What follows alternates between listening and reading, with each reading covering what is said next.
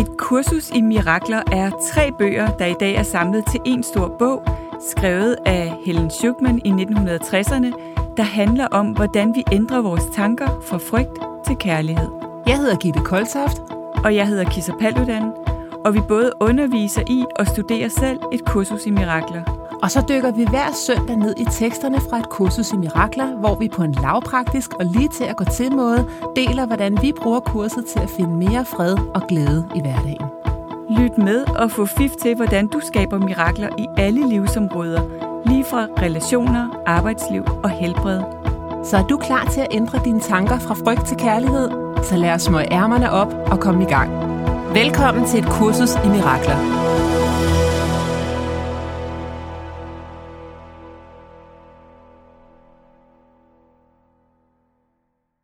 Tror du på, at du har fri vilje? Rigtig hjertelig velkommen til et Kursus i Mirakler podcast, hvor jeg i dag sidder alene i studiet igen. Jeg savner kisser. Altså det her, det er lidt ligesom at skulle spille tennis, uden at have en at spille bolden op imod. Det er faktisk ret vildt. Og øh, jamen, øh, det er bare det er så dejligt, at vi kan lave den pingpong kisser og jeg. Så jeg savner dig, kisser, hvis du lytter med derude. Skynd dig at komme hjem fra Kalifornien igen. Ej, jeg under dig virkelig en dejlig ferie. Jeg kan se på Instagram, at I har det fantastisk, så det er jo vidunderligt. I dag der vil jeg øh, gerne tale lidt om øh, fri vilje. Jeg synes, det er et ekstremt spændende emne, og jeg vil også gerne tale om øh, den bog, som hedder De fire leveregler. Og det vil jeg, fordi jeg ser en hel masse paralleller til et kursus i mirakler, og det, jeg godt kan lide ved den her bog, det er, at den er så lille, så du kan læse den på en times tid, men den er så fyldt med visdom, så du kan studere den resten af livet. Og til nogle af jer, der sidder og lytter med, I tænker, ej, den der store mobbedreng, den der dørstopper af et kursus i mirakler, den kommer jeg aldrig igennem. Nej, men så prøv en gang at starte med noget, der er lidt mere let og lige til. Og hvis du så får smag for den her tankegang, så kan det være, at øh, igen, når eleven er klar, dukker læreren op, så kan det være, at du en dag får lyst til at åbne et kursus i mirakler og begynde på den. Men fri vilje, hvad er det for en størrelse? Jeg har i øh, sidste episode fortalt, at jeg har siddet og skrevet 75 sider ned med ordforklaringer, egentlig mest for mig selv, men øh, jeg tænker, at jeg vil dele dem med dig, fordi jeg synes, at øh, jeg har egentlig først forstået det, jeg læser, når jeg skal formidle det videre til andre, enten i en blog, eller i en bog, eller via den her podcast, eller et kursus, eller et eller andet. Så jeg har skrevet lidt om fri vilje, jeg vil læse op her og jeg har skrevet, et kursus i mirakler siger, at kærlighed er din naturlige arv. Du bestemmer ikke selv, hvorvidt det er din arv, men du har fri vilje til, om du vil tage imod den. Det svarer til, at der er en, der tilbyder dig evig indre ro, og du selv vælger, om du vil tage imod denne her ro, eller fortsætte et liv med en masse støj. Du kan ikke selv vælge, hvad der sker uden for din indflydelsesfære, men du kan selv vælge, om du ser på den situation eller person med tanker, der er styret af egoet eller er i samklang med kærligheden. Du lever altså her i et klasseværelse med to undervisere.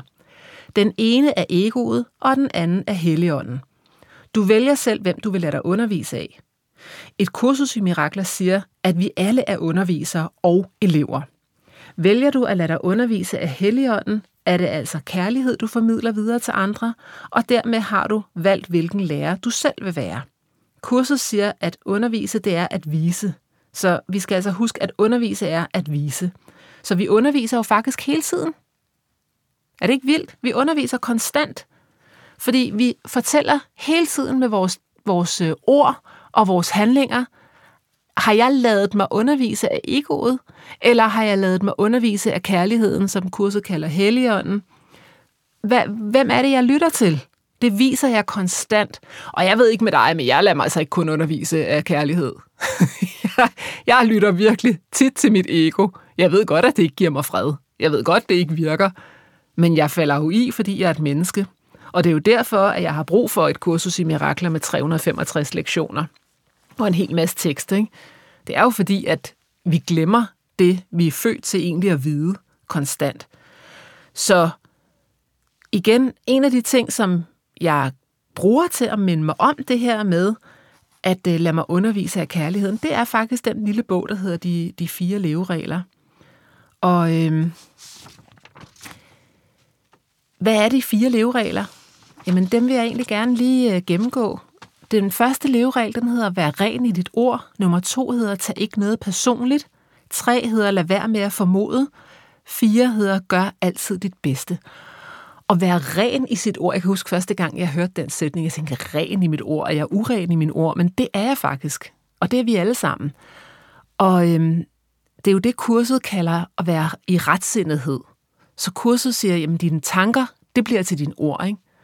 Og ord, så vi kan også kalde det tanker, vi er enten i retsindighed eller uretsindighed. Retsindighed, der er vi i samklang med kærlighed. Uretsindighed, der lader vi os styre af vores indre sludrechatol, af vores frygt.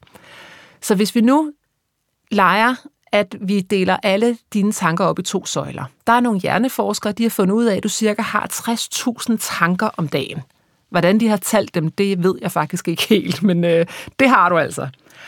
Og øhm, den ene søjle, det er alle de tanker, du har hver dag, der er styret af dit indre sludrechatol. Det er de der, åh, det bliver en hård dag i dag, og alle er imod mig, og tænk, hvis de ikke kan lide mig, og alt sådan noget. Ikke?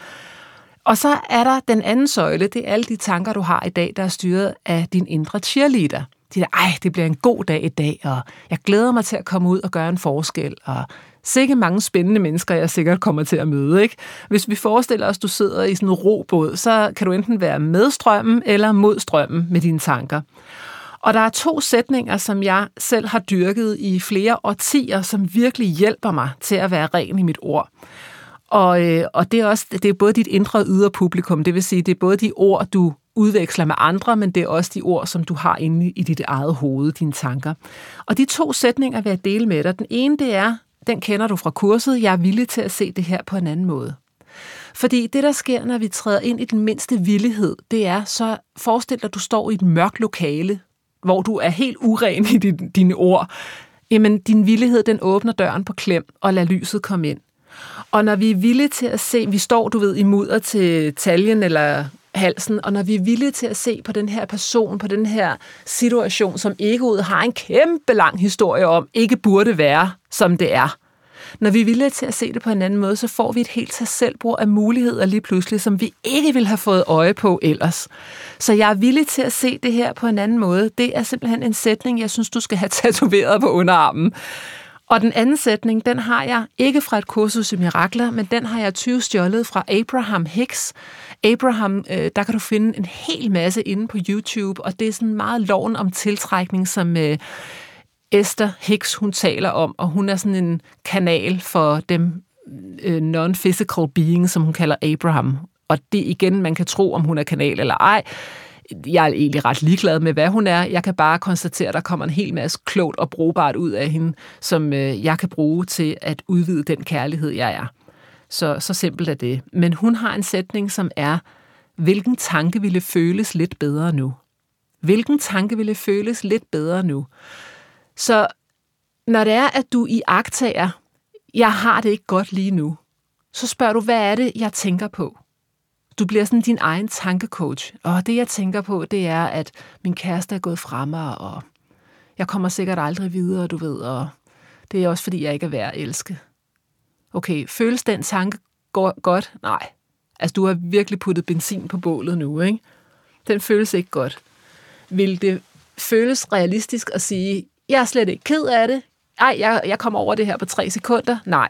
Så vil du også bare sige, at du lyver over for dig selv. Der var tre dage mellem korsfæstelsen og opstandelsen, skal vi også huske, som kurset siger. Ikke? Så vi skal lige have tid til at sunde os her. Så jeg er villig til at se det her på en anden måde, og så, hvilken tanke vil føles lidt bedre nu? Det ville, ved du hvad, jeg, this too shall pass. Altså alt er midlertidigt. Hvad kan jeg gøre, som letter, lindrer eller løfter min energi lige nu? Hvad kan jeg gøre for at dyrke egenomsorg lige nu? Hvordan kan jeg gøre en forskel over for nogle andre? Hvordan kan jeg servicere?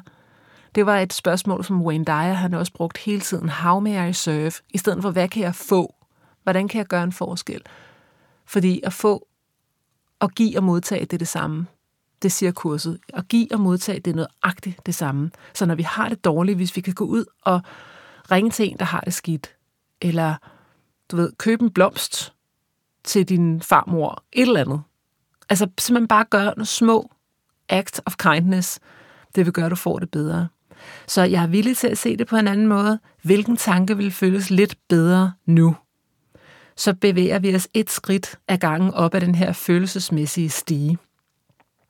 Så øhm, jeg har faktisk en historie fra det virkelige liv, jeg synes, der er så smuk, der viser det her med at gå fra at være uren i sit ord til at være ren i sit ord. Fordi øh, jeg havde en, øh, en kunde for, øh, for nogle måneder siden, som øh, hendes mor lå ved døden.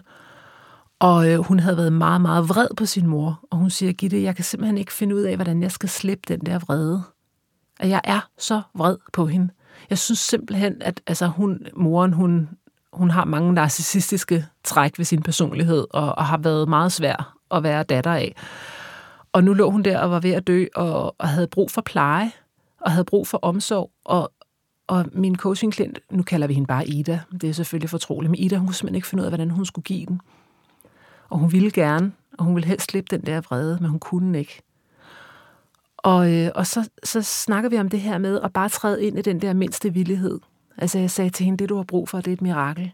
Så prøv en gang at sige, jeg er villig til at se det her på en anden måde. Jeg er villig til at give slip på vreden. Kære Gud, jeg aner ikke, hvordan jeg gør, men du ved, hvordan. Jeg er villig til, hvordan. Vis mig vejen. Og så fortæller Ida mig, at en morgen, da hun stod i badet, inden hun skulle ud og besøge sin mor på hospitalet, så kommer hendes afdøde mormor simpelthen til hende. Ikke at hun viser sig i fysisk forstand, men hun hører ordene meget, meget tydeligt.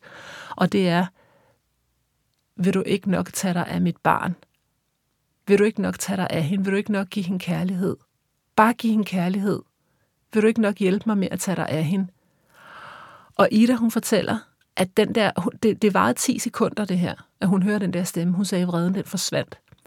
Hun tog ud på hospitalet, hun ordnede sin mors hår, hun ordnede hendes fødder, hun tog til morens lejlighed og, du ved, øh, vandede blomster, og altså hun var der simpelthen for moren, og hun slap den der vrede. Og vi har snakket meget om, at hvad skulle der ske, når moren døde? Altså vil hun så stadigvæk have den vrede, eller vil vreden dø med moren? Og det, det er jo intet mindre end et mirakel. Betyder det så for Ida, at vreden aldrig kommer tilbage igen? Nej, det gør det ikke. Igen, som kurset siger, egoet taler højst, og det taler længst tid. Den kan sagtens komme tilbage igen, men din grundessens, det er ikke det, den er. Og kurset vil sige, at det eneste virkelige, der nogensinde er sket mellem Ida og Idas mor, det har været, når der har været udtryk for kærlighed. Det har været, når de har været rene i deres ord, som de fire leveregler ville sige. Alt andet har været et mareridt. Alt andet har været en illusion.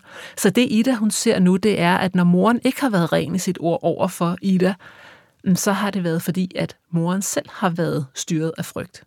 Hun har selv oplevet nogle ting i sin opvækst, som ligesom er blevet en fejlkodning. Ja. Så det synes jeg bare var en meget, meget smuk historie. Jeg skal lige finde side 263 her. To sekunder. Der var nemlig en,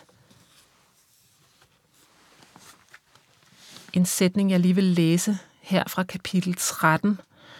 Øhm, ja, der står her, brug intet forhold til at holde dig fast til fortiden, men bliv med hvert menneske hver dag født igen. Er det ikke smukt?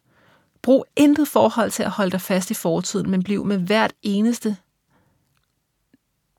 hver dag født igen.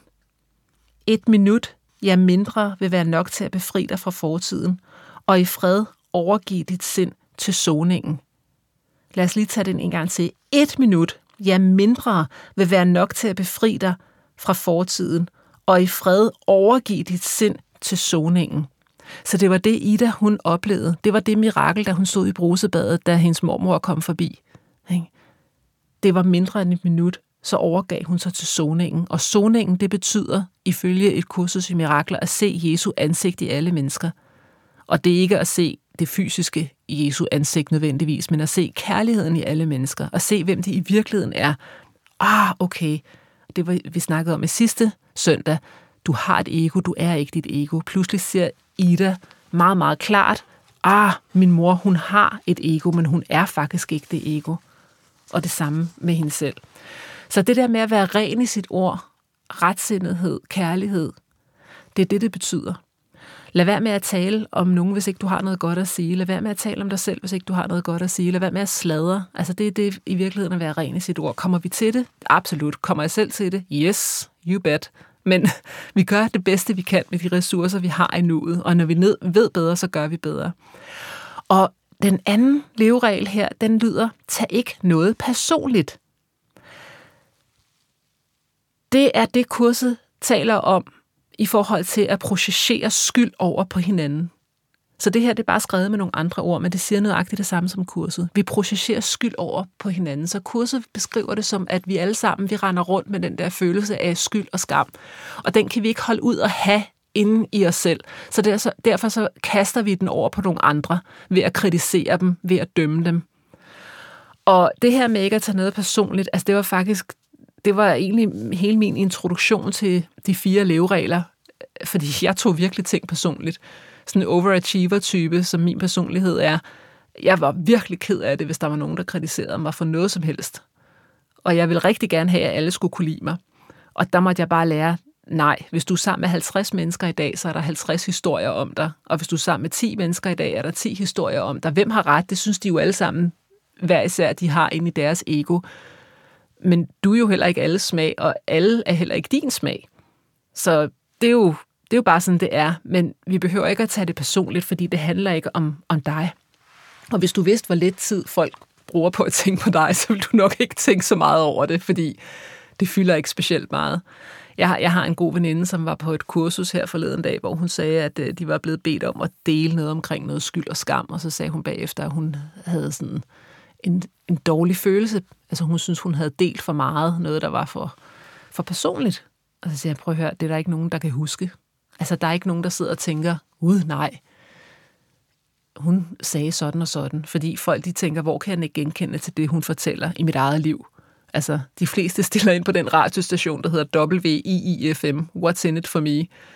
Så øhm, det, er, det, det, det, skal vi ikke, det skal vi ikke bruge så meget tid på. Ikke? Men hvad jeg synes om dig, det er en historie, der foregår inde i mit ego om dig. Og hvad du synes om mig, det er en historie, der foregår inde i dit ego om mig. Så hvordan kan hvad jeg synes om dig have noget som helst med dig at gøre? Det har noget med den historie, den, det mareridt, jeg fortæller mig selv.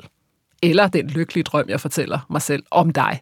Den har intet med dig. Altså, jeg har en drøm om natten, om dig, vil du så tage det personligt? Nej, det vil du ikke, fordi det er der jo ikke i virkeligheden. Så den kan, den kan hjælpe nogle gange med, at, at man ikke øh, at der ikke behøver at gå tre år mellem korsfæstelsen og opstandelsen, men der kan gå tre minutter måske i stedet for. Ikke? Og det er derfor, jeg siger, at den er god at læse en gang om året, den her bog, i hvert fald minimum, for lige at få de der ting på plads. Fordi en ting er at vide det med, det, med sit intellekt, men også at vide det helt inde på celleplan, det er noget andet. Og træeren, den er jeg virkelig også glad for. Lad være med at formode. Nej, hvor vi formoder, ikke? Altså, vi tror virkelig, at vi har ret. Egoet elsker at have ret. Så jeg formoder, at du synes det og det om mig. Og jeg formoder, at jeg har ret i bla bla bla bla. Bla. Og det, som Don Miguel Ruiz, han siger, der har skrevet de fire leveregler, han siger, gå hen og stille et spørgsmål i stedet for. Hvis du render rundt og formoder og åh, bruger en masse krudt på det, så gå hen og sig, spørg, stille spørgsmål. Jeg render rundt her, Paul, og fortæller mig selv, at du var sur på mig i onsdags til det der møde. Er det rigtigt? Er der noget om det? Skal vi tale om det? Men øhm, lad være med at formode. Det er spild af energi. Og fjerde leveregel, den lyder, gør altid dit bedste. Og øh, de fire leveregler skriver, at øh, Don Miguel han skriver, at øh, at gøre sit bedste, det betyder ikke at knokle til man signer. Det betyder, at jeg ved godt, jeg stadigvæk ikke altid vil være ren i mit ord. Som kursus siger, jeg ved godt, at jeg stadigvæk vil være i uretsindighed, jeg vil stadig, egoet vil stadig lave mareridt. Jeg ved godt, at jeg stadigvæk vil komme til at tage ting personligt. Kurset vil sige, jeg ved godt, at jeg stadig vil projicere. Jeg ved godt, at jeg stadigvæk vil glemme at stille spørgsmål og komme til at formode, men jeg vil gøre det bedste, jeg kan for at huske de her leveregler. Og når jeg ved bedre, så gør jeg bedre. Så simpelt er det i virkeligheden. Det er så simpelt, men det er ikke altid nemt. Er det ikke rigtigt? Det er ikke altid nemt. Der er forskel på, at noget det er simpelt, og på, at noget det er nemt. Så ja, det er jo meget, meget simpelt, at vi skal være venlige over for os selv og andre. Men det er ikke altid nemt, når egoet det bare raser derud af. Ikke? Jeg kan godt lide lektion 63, der er en sætning, jeg lige vil læse højt for dig her. Der står nemlig, når jeg kun har ét mål, er jeg altid sikker på, hvad jeg skal gøre, hvad jeg skal sige og hvad jeg skal tænke. Så hvis jeg virkelig ved, at mit eneste mål det er at udvide den kærlighed, jeg allerede er, og som de fire leveregler vil jeg sige, være ren i mit ord. Vær ren i mit ord. Når jeg har det ene mål, fred, kærlighed, sandhed, virkelighed, kært barn har mange navne, når jeg kun har ét mål, er jeg altid sikker på, hvad jeg skal gøre, hvad jeg skal sige og hvad jeg skal tænke. Nej, det er ikke så svært. Det er ikke så svært, og det er det, vi øver os i. Ikke? Vi øver os hele tiden i det her. Hmm. Og i lektion 84, jeg ønsker at erkende min virkelighed i dag. Min virkelighed i dag. Kærligheden skabte mig lige sig selv. Wow. Og også i lektion 84, repetitionen her, der står, at beklage sig er fuldstændigt fremmed for kærlighed. At beklage sig angriber kærlighed og holder dens lys skjult. Bingo. Ikke? At beklage sig, det er fuldstændig fremmed for kærligheden. Det holder lyset skjult, så når vi ikke er rene i vores ord, så skjuler vi kærligheden. Kærligheden er der hele tiden. Kærligheden siger, hey, jeg er klar. Jeg er klar. Show up. Ikke? Men vi glemmer det bare. Vi glemmer det simpelthen. Ja. Yeah. Og dagens ABBA-sang. det er, ja, det er mig, der har podcast i dag, så jeg vil have lov til at tale om ABBA. Jeg vil invitere dig til at gå ind og spille Move On. Find den ind på, på Spotify, ind på, øh, på YouTube. Jeg bruger den så ofte, når det er, at jeg bare skal huske alt er midlertidigt. Fordi det er virkelig også et mirakel. Det er at huske alt er midlertidigt. Der er ikke nogen drøm, der varer for evigt. Det, hvis du befinder dig midt i et mareridt, så den, den går over, ikke? Så øhm, et, lidt af teksten her, like a roller in the ocean, life is motion, move on. Like a wind that's always blowing, life is flowing, move on. Like the sunrise in the morning, life is dawning, move on. How I treasure every minute, being part of it, being in it, with the urge to move on. Så husk dig, hvis du har det svært lige nu, this too shall pass. Det går over. Du får det godt igen. Og husk, du har en fri vilje. Du kan ikke altid vælge alt, hvad der sker, men du kan vælge, hvordan du reagerer over for det. Hvem lader du dig undervise af? Lader du dig undervise af egoet, eller lader du dig undervise af kærligheden? Og du gør bare det bedste, du kan med de ressourcer, du har, og vi alle sammen kommer til at lade os undervise af egoet hele tiden. Men igen, op på hesten. Det var, hvad jeg havde med til dig i dag. Så vil jeg glæde mig rigtig meget til næste søndag, hvor Kisser hun kommer tilbage igen. Så øhm, jeg har en at spille tennis sammen med og lege med de her mirakler, sammen med vores lille bogklub her, som vi er mega glade for, at øh, du også lytter med til. Tusind tak skal du have. Ha' en vidunderlig søndag derude. Hej så længe. Vi glæder os til at have dig med igen til flere mirakler allerede i næste uge. Du kan finde mere fra os på koltoft.dk og kissapaludan.dk. Tak fordi du lyttede med.